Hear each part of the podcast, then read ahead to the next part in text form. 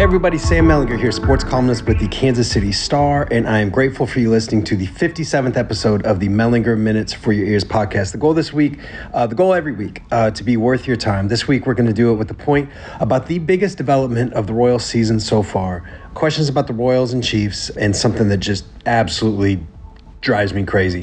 And and then the last section, the bonus section, is going to be audio from a conversation with Royals catcher and future statue Salvador Perez. Okay, let's get right to it. We're going to talk about Adalberto Mondesi here at the top, and I can hear some of you rolling your eyes right now, right? And and I get it. You've heard a lot of talk about how this guy, you know, MVP talent, going to be a superstar, and instead what you've seen is a guy who had like a really good half season in 2018 and perhaps like the best player in baseball last September, guys, but otherwise a really fast and physically gifted player who doesn't really produce and gets hurt a lot. Um, he has not played more than 102 non rehab games in a season since 2014 when he was 18 years old. But I want to make three points about Mondesi that I hope you listen to and I hope you use if your friends are talking the, the usual talking points about him. Because one of the things I really want with this podcast is for you guys to feel like it makes you smarter, right? That it makes it easier and more interesting to follow your teams. Um, okay, so the, the, the first point here is like, sure, like let's assume that 25 years old and fewer than 1,200 plate appearances into a big league career, like he is done improving. Let's just assume he'll never get any better, you know, never get smarter, never make any of the adjustments guys make in, in this game, like well into their 30s, right? Like what we've seen the last four years is all he'll ever be. Okay, let's assume that.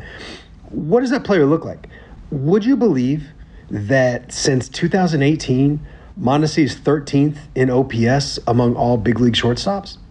13th uh, top half. You know, among others, that's higher than Dansby Swanson, who's the number one overall pick in the 2015 draft. Um, you know, if this is all Mondesi is, then what we have is like one of the game's fastest players, uh, a switch hitting shortstop who's effective on both sides of the plate, uh, one of the ga- league's uh, best base stealers, very good defender at a premium position and essentially a league average hitter. The adjusted OPS last four seasons is 96. Uh, essentially a league average hitter with a streaky side that can drive you crazy, but can also carry your team for like a week or a month. That's pretty dang good, right? So he gets hurt all the time. I hear you. And this is the absolute biggest problem with him. The biggest thing going against him, the biggest thing holding back his impact. But, and, and I know I've made this point before, but the second point I want to make right now is, um, at the same age that Mondesi is right now, Alex Gordon was still a guy everybody thought got hurt too much, and he was a bust, you know, and yada yada yada. Guys like you know Mike Trout, Fernando Tatis, Vlad Guerrero Jr. Like those guys like sort of ruin it for everybody else. Um, they kind of cover up reality because you know baseball players don't develop in straight lines. Uh, Mike Moustakas was demoted at 25 uh, and called a bust at 25. Lorenzo Cain had 49 games in the big leagues when he was 25. And I, am not telling you, I'm not here saying like Mondesi's going to have the career of Gordon or Cain or whatever. Uh, maybe, maybe not. Um, but I'm telling you that because he debuted so young and because we, we've been hearing about him for so long it can just be easy to forget that he's still like solidly in this part of his career where he's not done yet developing.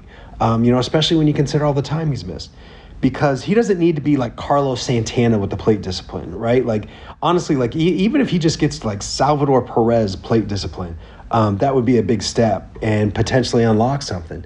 Um, okay, the third point I want to make is like sort of I know this sounds weird, but like equal parts like obvious and often missed. Um, and and this is like just what I'm saying here is like how much better the Royals are with Mondesi in the lineup. And and it's not just the physical gifts. We all see that but it's the way he fits. He just makes them a lot better overall. Like Nicky Lopez, you know, bless his heart.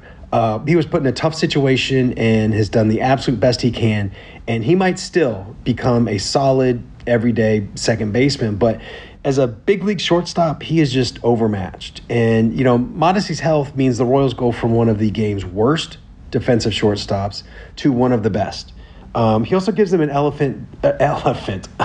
Savannah, leave that in there. Uh, made me laugh. Um, he also gives them an element um, that they otherwise lack, right? Because nobody else on this team has what he has. You know, at, least not until like Bobby Witt Jr. actually does turn into like the 1996 version of Alex Rodriguez or whatever. But um, you know, you, you know how in football they talk about playmakers, right? Like talk about guys who, you know, maybe don't cross all the T's all the time on second and nine, but a time or two a game, they'll make a play that changes everything on third and long. Uh, Mondesi is like the baseball version of that. Um, you know, he, he can be having a miserable game at the plate and then you know maybe a lousy blooper drops or you know like an infield grounder turns into a single or maybe you know his speed forces the other side shortstop into an error whatever.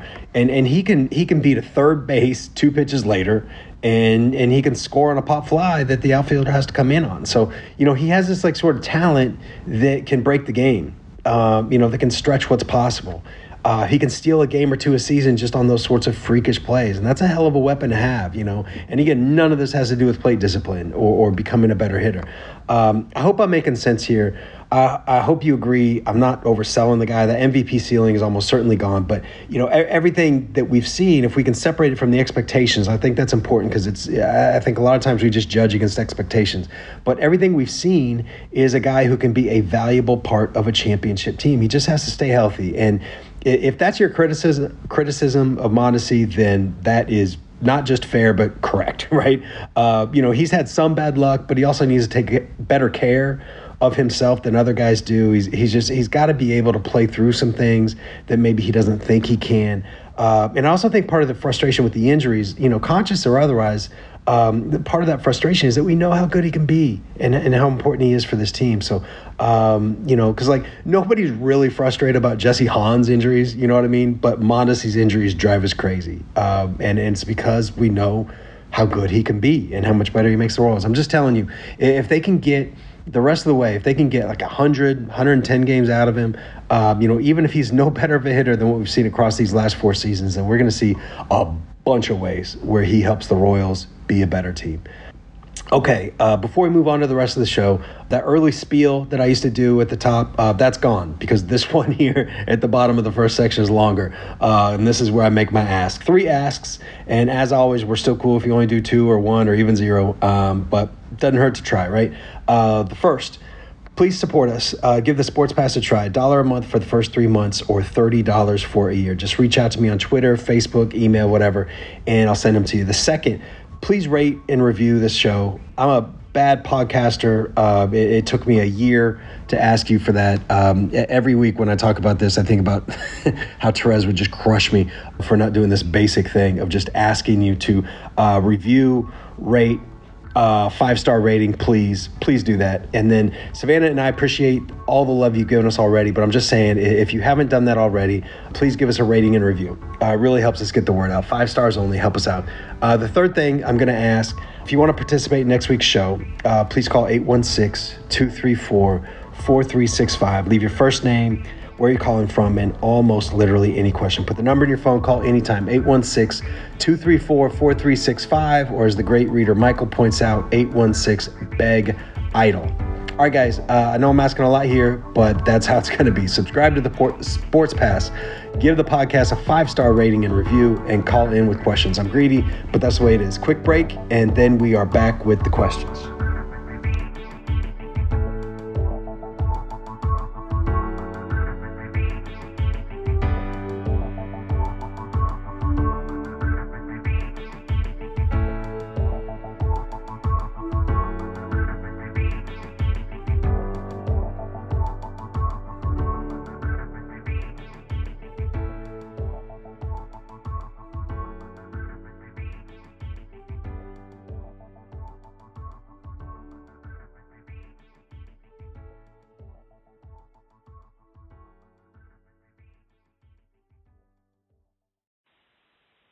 Hi, Sam. This is Bill calling from Bozeman, Montana.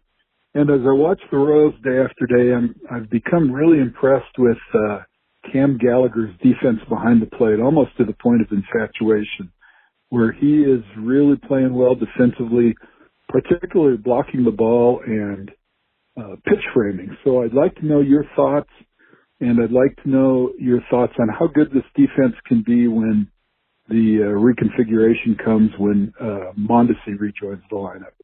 Thanks. Love your work. Love the uh, podcast. Appreciate it. Bye. Yeah. Well, first, Bill, uh, appreciate the kind words here. Um, you make a smart point. uh, you know, Cam hasn't shown himself to be much of a hitter, right? Uh, but he's going to play in the big leagues for a long time, uh, based on exactly what you're talking about here. He is. Uh, you know, a diligent student before games, even when he's not in the lineup. You know, learning the the opposing hitters, his own pitchers.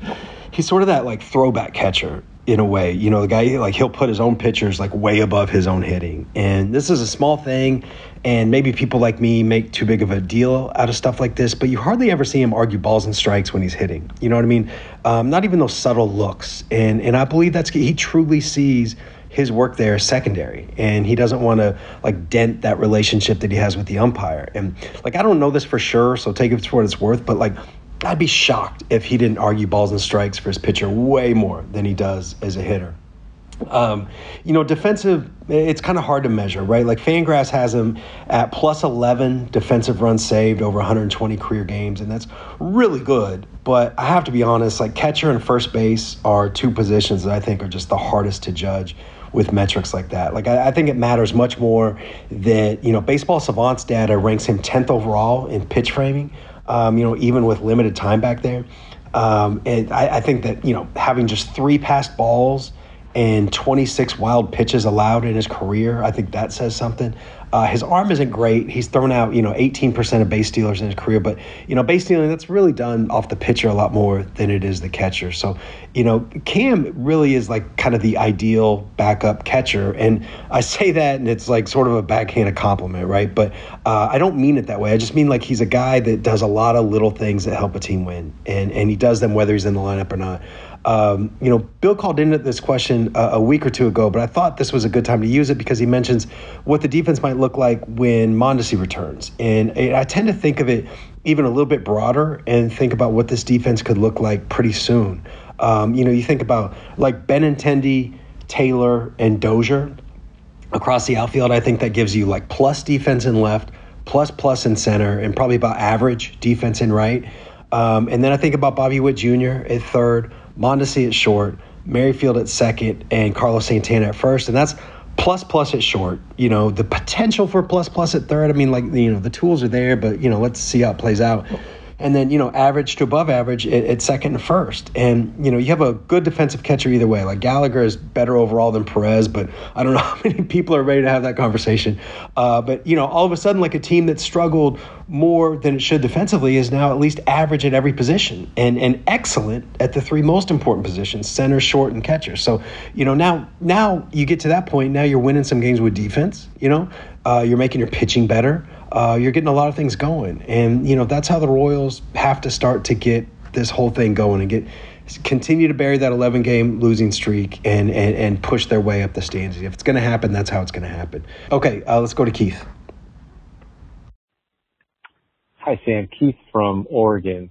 Um, recently, I was listening to you on the Border Patrol talking about Tim Grunhard and it's something that I've been thinking about, and you you've talked about this in your podcast before that we really don't know the players. And I know today's society, many times PR teams and public facing teams, you know, present an idea of what a player should be or what they think the community would want. As I've gotten older, I found myself wanting to root more and more for a person as much as the player. And even as, as someone who still collects sports cards, I, I find I want my collection to be as much as I can people not only that um, were good on the field, but maybe off the field. So my question to you is this: Is there any players from any of our local teams, or, or even teams outside of our local area, that you'd like to highlight or talk about that really maybe didn't get the recognition they have deserved, or uh, um, from their work from in the community or in the area, or just them as a, as a person? So just curious what your thoughts are. If you wanted to share some examples of some some players that that really hit some of those marks of, of being a good person off the field. Thanks. Yeah, so um, Keith called this in a few a few weeks back, and um, you know I've been saving it for the right moment, and, and I think here we have it. I I should say first the, the first person I think of when this type of thing comes up is Alex Smith, um, just a really impressive human, and you know even like let's just forget about the comeback. That, that's kind of what everybody talks about with him these days. But I, am just talking about like the way he treats people, um, the way he sees his place in the world. You know, with both like humility and ambition, both. I mean, it's it's it's a really interesting mix. Like that foundation he set up to help foster kids transition into adulthood. And, and he did that not just like despite the fact that he had a sort of ideal childhood, you know, like the polar opposite of foster kids, but he did that because he had that type of childhood. You know, I just think that says a lot about a guy. Um, I also think of Eric Berry. Um, you know, he partnered early and deeply with Big Brothers Big Sisters, and you know, did a lot of stuff that he never wanted people to know about. Um, I think about Lorenzo Cain, um, you know, like the rare athlete, like with superstar ability, but like a fourth outfielder's ego. Um, there's a lot. I think about Matt Besler, Tim Melia, Roger Espinoza. Um, you know, so you're right. Like he, and I, I it's a good point. I, I, try to make it a lot, and I hope people remember. It. Like we don't know any of these people. You know, we don't know them in the real sense, the way that you that you know a friend. You know what I mean? But I, I'm more thinking about athletes who I've seen like interact with people who can give them nothing and and seeing how they handle those moments and how they treat people. I think that stuff's important. And the reason I thought this was a good week to use this question is because like this week operating a facility that will help teach underprivileged kids science, technology, engineering, and math. Um, the building was the first purchase made by Travis Kelce. Like, and, and Operation Breakthrough, by the way, if you don't know, is an absolute jewel of Kansas City. Um, he spent time there. He's built relationships there. He's really like helped a place that does a lot of great work in Kansas City. And he, he is a Super Bowl champion. He'll be a Hall of Famer, one of the best to ever do it at his position. And I know it's corny to say stuff like this, but I guess I'm corny and I believe it in my soul. Like t- Kelce is like tangibly helping to change lives for the better here. And that is more important than anything that he does on Sundays. So, um, okay, I wanted to get that out of the way because now we're going to talk about something that makes me a lot less happy. Um, apologies in advance. Hey, Sam. My name's Ethan, and I'm Ethan, and I'm calling out of Los Angeles. Uh, I'm curious. You posted on Twitter uh, about Sportico announcing that the AP Press will now exclusively cite gambling odds provided by FanDuel. Um, and you know, by your tweet, it seems you're a little concerned by that. So I just wanted to hear your thoughts on you know what kind of slippery slope that might be and why that could be problematic. Thanks. Um, okay, so guys, like Ethan mentioned it, but like let's just kind of set the scene here. Um, the Associated Press will now exclusively cite gambling odds and information done by FanDuel. Um, the deal basically is pretty clear, right? The AP gets some cash, uh, FanDuel gets a whole lot of exposure and credibility. And I cannot emphasize this enough. I hate this. I hate this in a place deep within my soul. Uh, and I hate it with the power of a thousand suns. Um, I find this infuriating and sad. I wonder if I'm a sucker for caring. Um, you know, let me be clear about something. Like, I do not care about the specifics of this deal. I find gambling odds to be interesting, uh, occasionally telling. Um, I, I, think a consensus of the major Vegas sports books might be a better place to go for inf- information like this. But if a news outlet wants to have like some consistency, sure, whatever. I really don't care about that. What I do care about deeply is how news outlets do business. I care about the impartiality and diverse sourcing. And more than anything else, I care about putting readers and listeners and viewers, like consumers, I care about putting their best interests first. And this ain't that. Like again, I, I, I do not care about the specifics. Um, I'd even tell you that if it was guaranteed or even probable that this is as far as it goes, then my view of this would be way different. But we know that's not what's happening here. You know, we know that no matter the scale, the associate the, the freaking Associated Press, the AP, is literally selling its sourcing. It's selling its credibility. It's selling journalistic judgment. Uh, it's turning the most important thing they have into a gimmick, you know, into sponsored content. I care deeply about that. Um, you know, one more time, like th- this is sports gambling, so like democracy is not in danger here, but you don't have to be very creative to think of reasons that starting to push this boulder down the hill is a destructive idea. Because, like, if, if FanDuel is paying for the right to be cited in AP stories. Like, what's the next business that will buy that privilege? You know, what if Amazon pays for Whole Foods to have some exclusivity in stories about grocery stores or food prices? Like, what if the Department of Education had a deal to influence education reporting? Like, maybe, you know, all technology reporting is now sponsored by Google or Facebook or whatever. Like, maybe, you know, some left or right wing think tank can like secure enough funding for a partnership on political coverage. Like I, I'm, I'm trying to like choose my words carefully here and not overact overreact and I don't want to fall into this thing that seems to be what you're supposed to do these days you know where like you use words that you know are like overly dramatic but you say them like they're just plainly descriptive um, so let me just say that I see this as direct opposition to what the relationship between media outlet and consumer is supposed to be like we're supposed to cite the best sources we can find you know, and to give you the best information possible. We're not supposed to sell that sourcing, you know, making you the mark. Um, and this is way different than selling ads. This is different than you know having a sponsor for a podcast. This is different than those video ads that sometimes play annoyingly when you click on something. This is like selling the actual content and the credibility of the stories to a bidder. Like, you know, maybe you think I'm chicken little over here, you know, making too much out of a relatively benign agreement. And again, if this is where it ends, I'll be annoyed, but at least have some confidence that no harm is done, like no real harm. Um, you know, I've, I've been in this business 20 years. You know, I, I understand that deals are made, like spoken and otherwise, and that certain interests, you know, whether that's political business or somebody in sports whatever um, you know these people like angle for varying levels of success for you know more or positive you know coverage. Uh, that that's been happening for years. But that's all part of the game you know? And that's not this. This is the associated freaking press literally selling its content and sourcing to a bidder.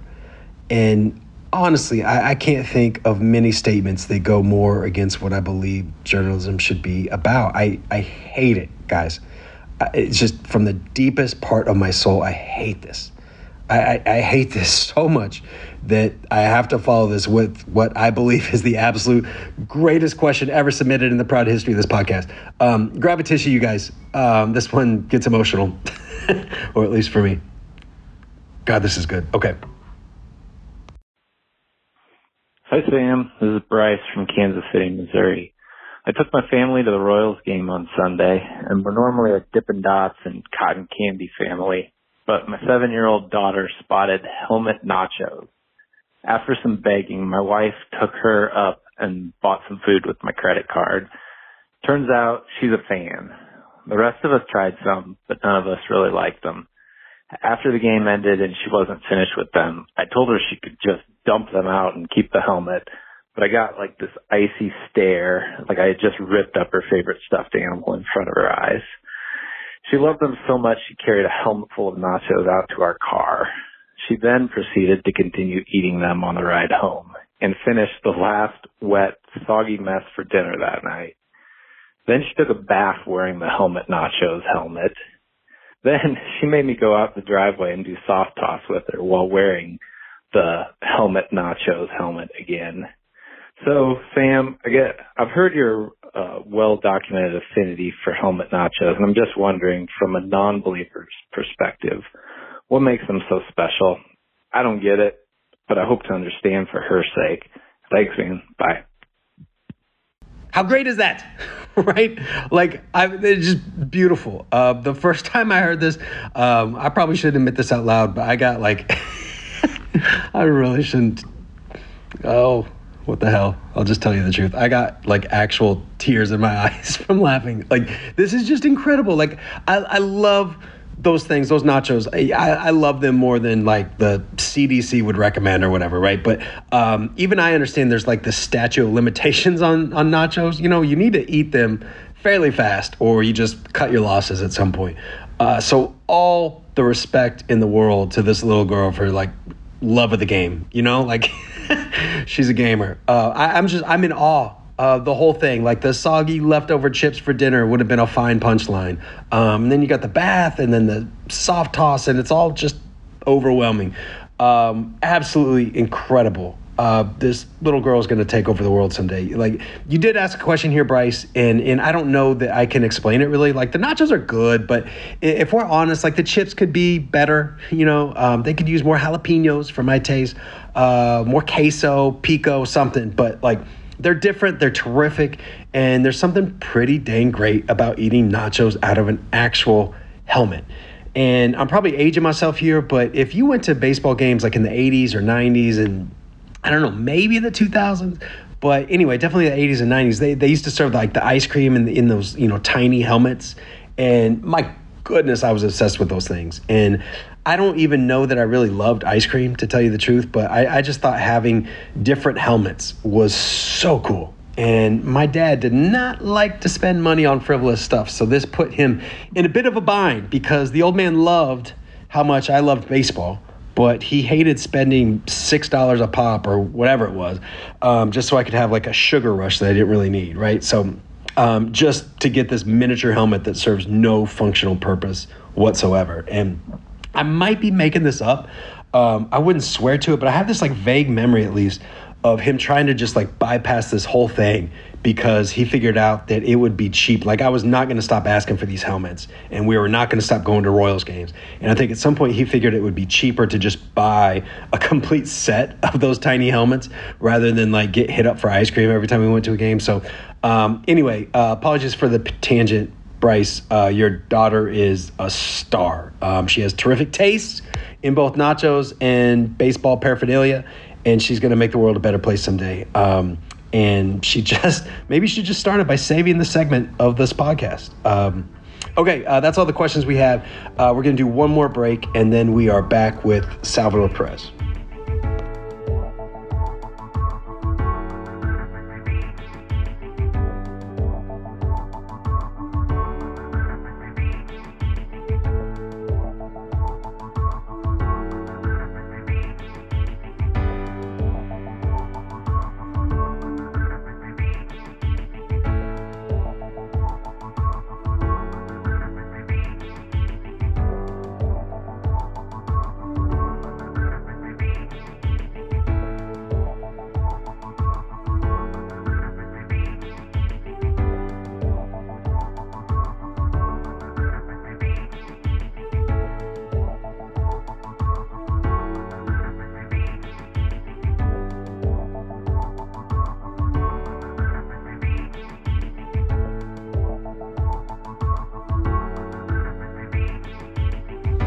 Okay, so there's a column on the website right now on Salvador Perez, and he has stuck out to me all season, this season, even more than most, and for a lot of reasons. One is probably obvious. Um, you know, even, you know, the Royals have brought back like Wade Davis and Greg Holland and Jarrod Dyson. You know, Danny Duffy's still around. Um, Alcides Escobar's in the minor leagues. But really, like Sal Perez is the only guy left from that 2015 team who is still doing the same job. You know, same job, same role, same level as he was before and it's pretty remarkable. You know, like Sal and you know most of the front office. Um, you know, it's uh, Sal, the front office, and like Rusty Kuntz, and that's it. You know, um, th- those are the only guys still doing the same job, and, and even Rusty like has retired like eight times since 2015. Uh, but the other wild thing about Sal is that, and, and, look, I know small sample size warnings, you know, can be had here, but uh, this is pretty remarkable. His two best offensive seasons have come in his 30s and that's come in his 30s after his 20s ended with season squashing reconstructive elbow surgery. Again, like small sample, you know, 37 games last year and fewer than 50 so far this year, but these are the highest uh, adjusted OPSs he's had, you know, since a, you know, 39 game run after he was called up as a rookie in 2011. And so anyway, I was able to talk to Sal over the phone from the clubhouse this week. And, um, you know, my first question was sort of blunt like, you know, we're going to play this audio. And I should say right here in advance, you might have to listen a little closer to Salvi than, than you're used to. Like, he has a thick accent, but there's also, there's something about his voice. It's like really deep, like almost gravelly. Like, for whatever reason, um, his voice doesn't always come clear in recordings. But anyway, I, I just thought this was a good conversation. So I wanted to share a few clips with you. So, Savannah, let's just roll, you know, ro- roll the question and right into uh, to Salvi's answer answer here? This is kind of a weird thing to ask, maybe, but um, you're in your 30s and you're having your best seasons, um, offensively at least. Like that's not the way it usually goes. You know what I mean? Like, what do you? How do you explain that? You know, it's I know a little bit more the the league. Uh, that's a great question. Uh, try to figure out, you know, work in my in my work team like as a player, I'm super aggressive, and everybody know that I like to sing. I don't get a lot of work, so try to be patient a little bit more. Try to learn down, you know, the way they teach me the technology, the other number we have right now, the studies and all that. So I think it's made me a little bit better. You know, I'm still aggressive. I'm gonna take that from me, but you know, in some count, specific count that we know it's 80% or 85, 87% ball, I don't have to swing. So things like that. Okay, now, like, be honest. Like, did you scoff at that? You know, did you roll your eyes about Salvador Perez talking about being more patient at the plate? It's okay if you did. You know, um, this man has never walked more than 22 times in a season. And, you know, this is kind of funny, but he's got 10 years in the big leagues. Um, he's already lifetime pensioned, uh, and his career walk total is less than Carlos Santana's pace this season. Um, but I looked this up, and what he's saying absolutely tracks with the numbers. Like, he has increased uh, pitches seen per plate appearance every season since 2015. Um, that is as clear a trend as you can ever see. Um, you know, he's still below the league average there. Um, you know, like he said, he's he's always going to be aggressive, but if he can just sort of like spit on sliders in the dirt and you know uh, fastballs at his eyes, then it just makes those like really quick hands and like heavy contact that he has. It just makes that all more dangerous. And it's particularly interesting because this isn't like a work the count thing. Like he's still chasing outside the zone. And if anything, he's doing that more often. But, you know, maybe I, I wonder if what the numbers are showing is just exactly what he's saying that he's finding the right moments to lay off, you know, where that, that study, the numbers that he's given, um, you know, tell him this is a really bad count to swing at, just lay off and you know he can remember in his brain you know those situations to assume a ball is coming lay off and you know live to to fight on the next pitch you know? Uh, but whatever it is he's been a more effective hitter. Um, and you know again maybe this dates me but uh, I, I was covering the team when he first arrived in the minor leagues. And i remember as much as anything you know, just the enormous smile and, you know, just the even bigger legs. So, uh, you know, anyway, what I'm trying to say is I've seen him a long time and, uh, and he'll always be playful. He'll always be a sort of like overgrown kid, but he's also matured a lot, you know, um, he's matured like as a baseball player and as a man and, you know, just like we all hope to do as we get into our thirties. Right. But, um, so anyway, again, this is a good conversation, I thought, and I thought this clip highlighted, uh, what I'm talking about right here.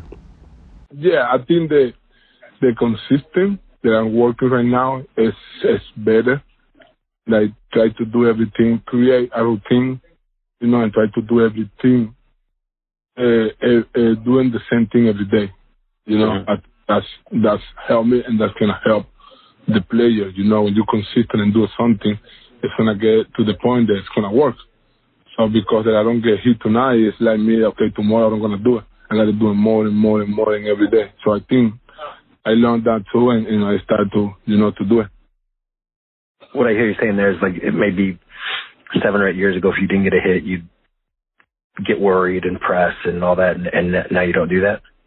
Yeah, like sometimes we get, you know, frustration a little bit, you know, and, and like, okay, maybe today's a good day to don't do anything, just go wait for the game, go outside and here, see what happens. But I don't yeah. think it's worked that way. I'm glad I asked him to clarify there because uh, I misunderstood him the first time. He's not talking about being frustrated at the plate. He's talking about like maybe getting too cocky, you know, feeling like, hey, I got two hits yesterday, so I'm all good. Don't need to work today. Um, I just think that's that's a little bit of maturity, right? Like maybe you can say you should have been doing that all the time, but um, like I said, man, we all we all learn, we all try to get better. Um, okay, the last thing I wanted you to hear from him is this part where uh, we talked about the future and you know, kind of how long he wants to play, the Hall of Fame, and, and a few other things. Uh, I, I, just I thought this was really interesting. So Savannah, let, like let's just play this all the way through, um, starting when I asked him like how long he can stay at catcher. And this clip is a little bit longer. We usually do about two minutes, but like I said, I, I like the passion that he had uh, with some of this. I thought this was the best part of the conversation. I think you'll get a kick out of it. Um, okay, Savannah, hit it. Hmm. The way that I feel, I think we're gonna are we gonna play catcher to forty five. Forty five. Yeah, the way that I feel, I feel great. You know, that's Tom Brady. yeah, you're right. No, I don't. I don't know, man. That's a good question. I think God has the answer. You know, I'm gonna I'm gonna prepare myself like I always do. Uh, get ready to catch every night. Like I, I always like to do that. You know, and, and see what happens, man. Yeah. I know injuries gonna come. Hopefully not, but we just need to be ready. And you know, it's something we cannot control, but if that come, we just need to be, be, be ready. That's why I need to prepare myself. So we go we go see. I don't have. Yeah. I don't. I want to play to them.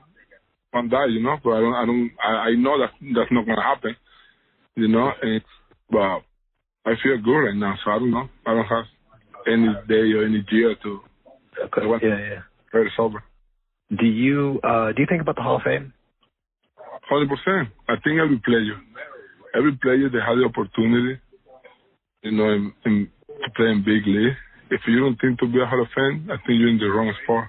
I don't care who you are, you know. Uh, they just need to play hard, man. If you got the opportunity to play every day, enjoy like the last day because it's gonna happen quick. I have yeah, 11 season in big league, and I feel that happened yesterday, you know.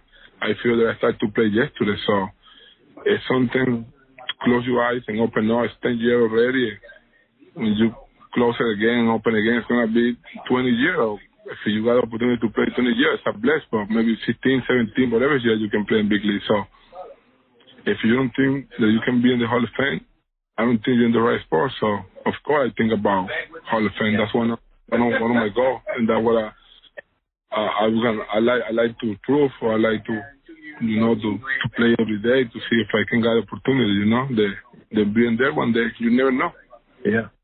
Um, whether it's 45 or, or whenever else you're done 45, playing. 50, 60, okay. you look like Satchel Paige. Uh, what what do you think you have to do? Like, well, what, uh, when when you're done playing, what do you think will be a, a Hall of Fame career? What I got to do? Yeah. Uh, I don't that's another thing. I don't like to put too much pressure on myself. Do what I like. What I like to do. Have fun, enjoy the game, and play hard. You yeah. know, then the number is gonna come. It's a wild thing, right? Like, um, you know, the Royals front office has sort of had this like soft plan about when and how to move Sal off catcher for years now. And here he is, he's 31 and he's catching every day on a long term extension. He's talking about staying at the position until he's 45, like Tom Brady. Um, and then he just gets silly with the, with the 60 stuff. So, um, anyway, whatever it's worth, Carlton Fisk and Bob Boone are the only guys who've ever caught at least 100 games at catcher into their 40s. Um, Fisk did it at 42 and again at 43. He made an all star team that year, and it wasn't just sentiment. The guy had a bonkers career. Um, and Carlton Fisk retired at 45. So I don't know. Maybe that's a template for Perez. Who knows? Um, you know, it's worth at least noting here. Uh, you know, Fisk had some injuries in his 20s, just like Perez. Uh, he was a bigger guy who, you know, a lot of people said wouldn't be able to stay a catcher long. So, um, anyway, I just thought that stuff was interesting, and and I thought you guys might get some from it. I appreciate Salvy for taking the time to talk, and I hope you check out the column because there's a lot more in there, including a treatment method that he does twice a day. I've never heard him talk about this before, but a treatment method he does twice a day that he believes keeps him in the lineup, um, and that I believe sounds like torture, by the way. But um, okay, that's the show. Appreciate you all for listening. I uh, hope we're worth your time. One more time, please reach out to me if you can help support us with the Sports Pass. Please subscribe, rate, and review this podcast. Thanks to everybody who called in, even those we couldn't get to. Big thanks to Savannah Smith for putting this all together. And as always, the biggest thanks to you for giving us your time and letting us be a small part of your life. Reminder uh, we're going to be off next week. Savannah and I are both actually uh, on vacation. So I am going to murder every walleye in the state of Minnesota. That's my plan. I don't know what Savannah's doing. Um, but anyway, we'll be back after that. Okay, guys, uh, have a great weekend. Be kind.